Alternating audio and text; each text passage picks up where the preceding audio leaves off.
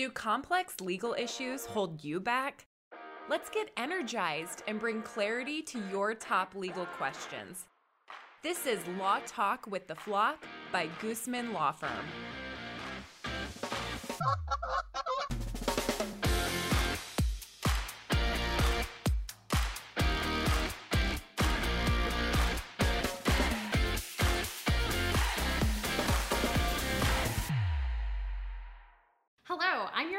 Gina Goosmann, a CEO, lawyer, author, and woman business owner, here to help navigate you through the law, your business, and life as a leader.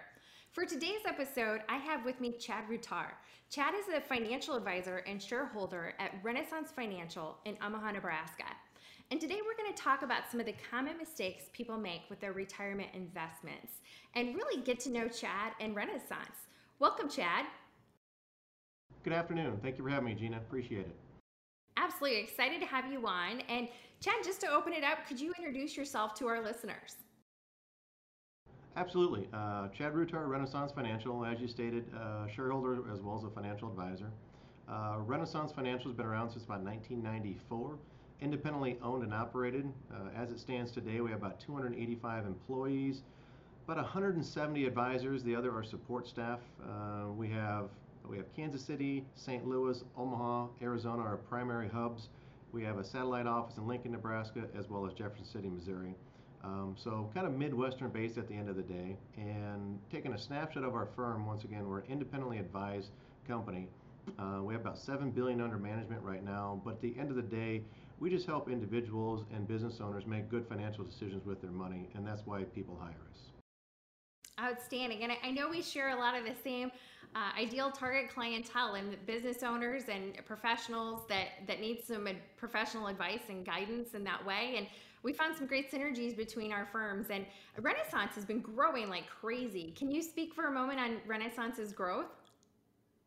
Yeah, so when I came onto the firm in 2005, we had just about 45 individuals at that point in time. And as stated earlier, we have about 200, just north of 270 people right now and really we've kind of figured out the model, if you will, uh, retaining clients, you know, uh, getting clients and retaining clients. But on top of that is recruiting.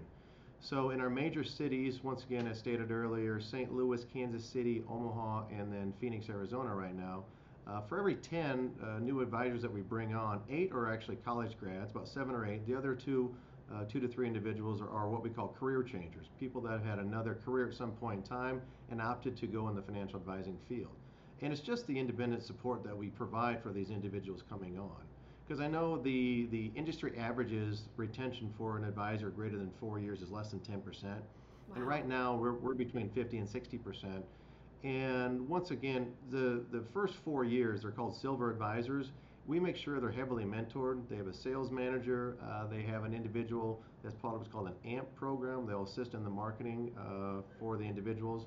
And more importantly, any rep in the first four years runs with a senior advisor because we want to make sure that the client's well taken care of regardless of whether they have $50 or $50 million. So that's the key thing. So our training program has been proven and we look forward to further growth into the future as well. Well, that, that's really exciting, Chad. And, and can you talk a little bit about your specific role within Renaissance and who you serve? Uh, first and foremost, I, I serve the clientele. Uh, the joke is I've avoided management this long, and I'll continue to try to do that. But with that being said, as one of the, you know, uh, as a shareholder since 2007, you know, my job is to promote the firm uh, on a macro level, but on a day-to-day basis, I would say probably 80 to 90 percent of my time is forward-facing with clientele, making sure that he or she is well taken care of, uh, and clients within the firm are taken care of. And I know you're very full service with your advising. Can you touch on what some of those different comprehensive services are, Chad? Absolutely. Um, we call it, you know, the buzzword in the industry is holistic planning. But anywhere from money management to estate preservation to educational funding, retirement planning, um, uh, the defensive side, the, the life insurances, the disabilities, pretty much A to Z. And I will say one thing about our firm what kind of sets us apart is uh, the old saying, jack of all trades, expert at none, is, you know, I enjoy the estate planning and investment side of the equation. There are other individuals inside of our firm that are far superior when it comes to the disabilities and insurances. So when we're sitting down with a business owner or high net worth individual, uh, we always run in teams. So very rarely do they see one advisor in the room. They're going to see multiple advisors in the room knowing that we're bringing best of breed to the table to take care of them. Absolutely. That team concept is so key. And we, we follow the same in the law because there's no way any one attorney could become an expert and really deep dive into a single practice area. So when you team up with one another, it, it definitely provides a better quality product to the to the client at the end of the day. So Chad, what are some of the common mistakes that you see people making with their investments and, and with their planning? Oh, um, especially getting into retirement, there's a couple of things I would say. First of all, starting uh, with an asset allocation of the portfolio. Two things really drive the market at the end of the day is fear and greed. Uh, sometimes individuals will get closer to retirement and they get a little bit scared and say, okay, if I'm turned 65 and I want to retire at 66, I want to put everything in a coffee can in the backyard and I have zero risk. But the reality with life expectancy in the United States today, well into their 80s, there's another 20 to 25 years in front of them that they need to fight off inflation. So the reality is, if you put everything in the coffee can in the backyard, chances are you're going to outlive your income. Now, on the flip side, if you have an individual with a portfolio and he or she is called maybe at 1.8 million and they've always dreamed of having a $2 million account, so they're going to have a 100% equities going into retirement, and all of a sudden we see a pullback in the market like we did in 08 or 09 or this past pandemic, and then the fear sets in, excuse me, the greed setting in, and all of a sudden fear kicks in from there. So just having that asset allocation portfolio, realizing when you step into retirement, you've got to have three to five years money set up in front of you to make sure that when we do have the pandemics or the recessions that are going to happen, that you're protected. You kind of put a moat around yourself. And then moving forward, you need equities in your portfolio to fight off the inflation uh, longer term. So I would say more than not, it's the fear and greed that drive it early on, especially when you see a big pullback in the market, because the natural tendency is to be very fearful of that, take everything out of the market, and all you really do is, is guarantee your losses at that point in time. So that's probably one of the biggest mistakes that we do see uh, in, in dealing with retirement is the fear and greed. Um, others, I would Wait. say, is, is Social Security. Social Security is never a fun thing to talk about, but with that being said, you have to take it seriously. Um, a lot of individuals will take it too early uh, and they'll take their Social Security at 62. And we run what's called a break even analysis. This break even analysis just says, hey, if they do take it early, how long do they have to live um, before it makes sense for them to do that? So if you have somebody that longevity is in the family where everybody lives to 85, 90, or 100 years old, they're they're kind of shooting themselves in the foot. You don't want to do that. Whereas if there's longevity in the family, uh, for every year you wait, you give yourself an 8% pay raise from the government. Now you have to take it at age 70. So we educate them on that, let them realize that uh, as long as they live past a certain age where that break even analysis is, they're getting more money from the government long term. Um, so we see that as a common mistake as well. I'd say those two are probably some of the larger mistakes that we do see along the way. You mentioned a buzzword right now uh, that everyone's talking about, and that that's inflation. Uh, what are your thoughts on how to handle inflation and people's concern about that? Uh, inflation. Let's start with inflation. Is not a bad thing. Uh, the government's tried to get inflation above two for two percent for so long. They finally have achieved it. Um, so at the end of the day, it's not a bad thing. We just got to be worried about hyperinflation like we saw back in the early 80s. Um, the really only way to fight off inflation is to have some type of portfolio that has ability to grow with inflation. So as an example, bonds are a secured instrument that has a fixed rate of return. So if your bond is paying 4% or let's say 3% and inflation is at 3%, basically you're stagnant. You're on a treadmill that is going as fast as you are. But if you have an equity uh, that historically is paid, call it 8%, and inflation is at 3%, you still have the ability to stay ahead of inflation. So you still need some bonds in the portfolios to stabilize, but if your goal is to stay ahead of inflation, you got to have some type of security that's going to keep you ahead of inflation, and really that's you know equity based. You also mentioned um, the risk side of things and some of the ways you help people protect themselves from risk. Can you elaborate on some of those for us, Chad?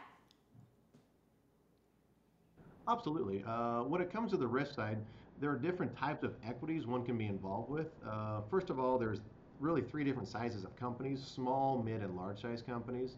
So, small size companies historically are 0 to 2 billion, very niche and boutique.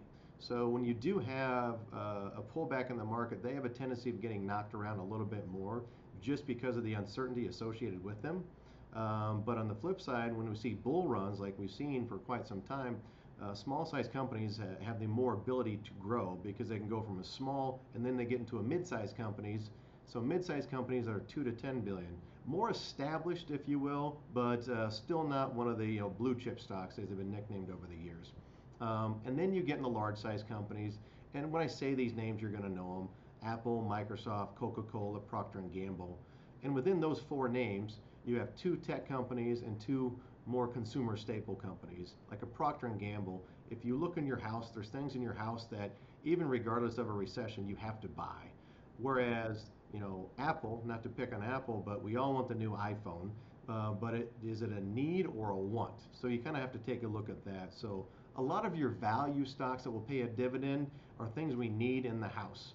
Um, uh, where a lot of the growth stocks are things that we want but don't necessarily need in the house. So having individuals' portfolios balanced in that fashion, you don't see the consumer staple uh, stocks fluctuating as much, a little bit more of a steady eddy.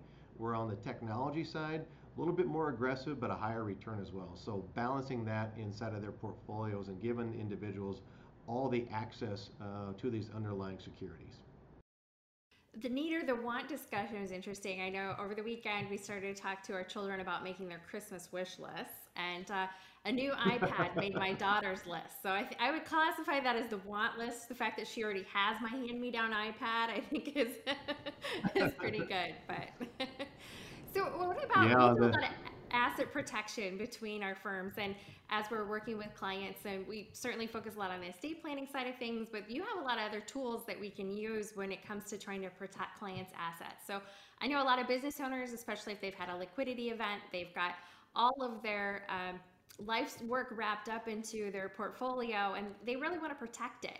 Uh, what are some tools and techniques that um, you could bring to the table there chad? Oh okay absolutely. So it's interesting because each state um, has its own little nuances when it comes to asset protection, and that's where we lean on your firm uh, heavily uh, with reference to you know what type of trust, whether it be revocable or irrevocable trust. But we, when we get into what I would call the product side, there are certain products that are state specific that do have some protection, uh, especially in what I would categorize the warmer retiree states. And I'll just kind of talk about three right now Florida, Texas, Arizona. So if you're in one of these three states and hypothetically you have a, a some type of cash value life insurance contract, oddly enough that these are creditor protected uh, in those states regardless of cash amount. A lot of your other states will dictate maybe 10,000 or 100,000 depending upon the state is going to be creditor protected. Um, but in, in those following three states, and there are myriad more of these, but once again, it's got to be state specific. So you know, living in the Midwest, growing up in the Midwest, it's funny as people mature and get a little older, magically uh, they get to warmer states. So as our clientele or individuals we get introduced are in those said states, we just educate them and say, hey, did you realize that by living in this state, we'll call it Arizona, you have the ability to protect some of your assets in this way. And oh, by the way, especially with all the tax code changing, uh, you know, the word life insurance sometimes gets a negative correlation uh, or connotation, excuse me, but really it's sometimes the easiest way uh, to pass these monies to the next generation tax free. So there's just a couple, couple different ideas uh, that we worked with clientele in the past uh, to help educate them more than anything else because uh, every state is specific and then a lot of those warmer states are more generous, if you will, uh, to people uh, that are retirees. They, they want them moving down there and they want their money. That's a good point. And I, I know we've been doing a lot of uh, South Dakota trust work, combining them also with um, irrevocable life insurance trust, putting those products inside of the ILIT, the life insurance trust, and also helping to plan and prepare for the potential tax bill that could come uh, on their estate in the future if the government lowers the state tax exemption from the 11.7 where it's at today. Because we certainly think that that's going to happen and, and, life insurance is a great way for people to get uh, the funds that they're going to need to pay that tax bill when they pass Yeah, I mean, there's there's life insurance and Roth IRAs. The only two things that can go to the next generation, for the most part, 100% tax free, and you don't have to worry about it. So yes, we've definitely been educating them, uh, and I know with the work of Renaissance Financial and Goosmann Law together. And then along those same lines too is the Secure Act that came out in 2019.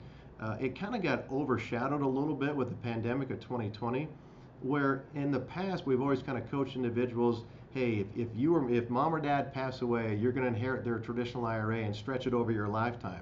Well, the Secure Act uh, is basically kiboshed that, and now as a successor beneficiary of one's IRA, they only have 10 years now to, in essence, uh, deplete that IRA regardless of age.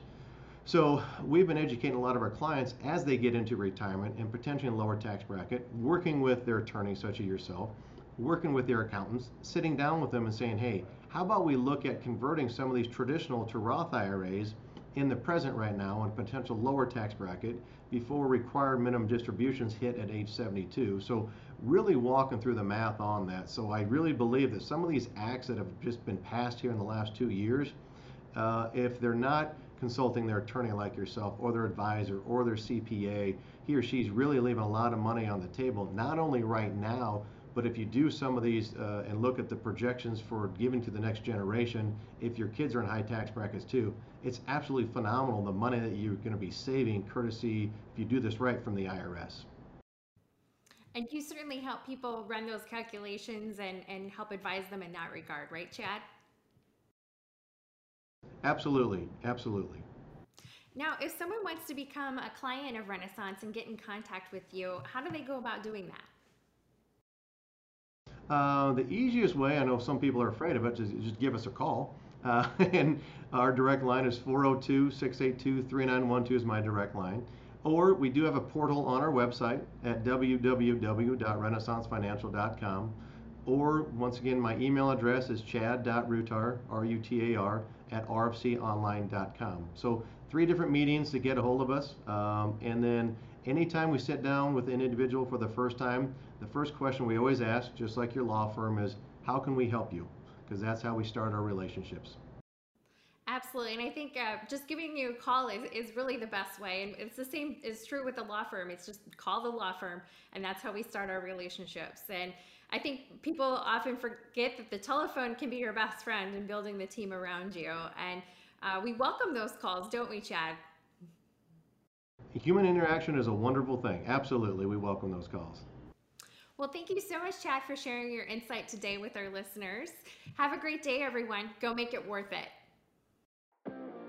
Thanks for joining us for Law Talk with the Flock by Goosmann Law Firm. We hope you feel energized and ready to soar past your goals. Become a Flock fan and subscribe to our podcast for weekly episodes. Learn more at goosmannlaw.com.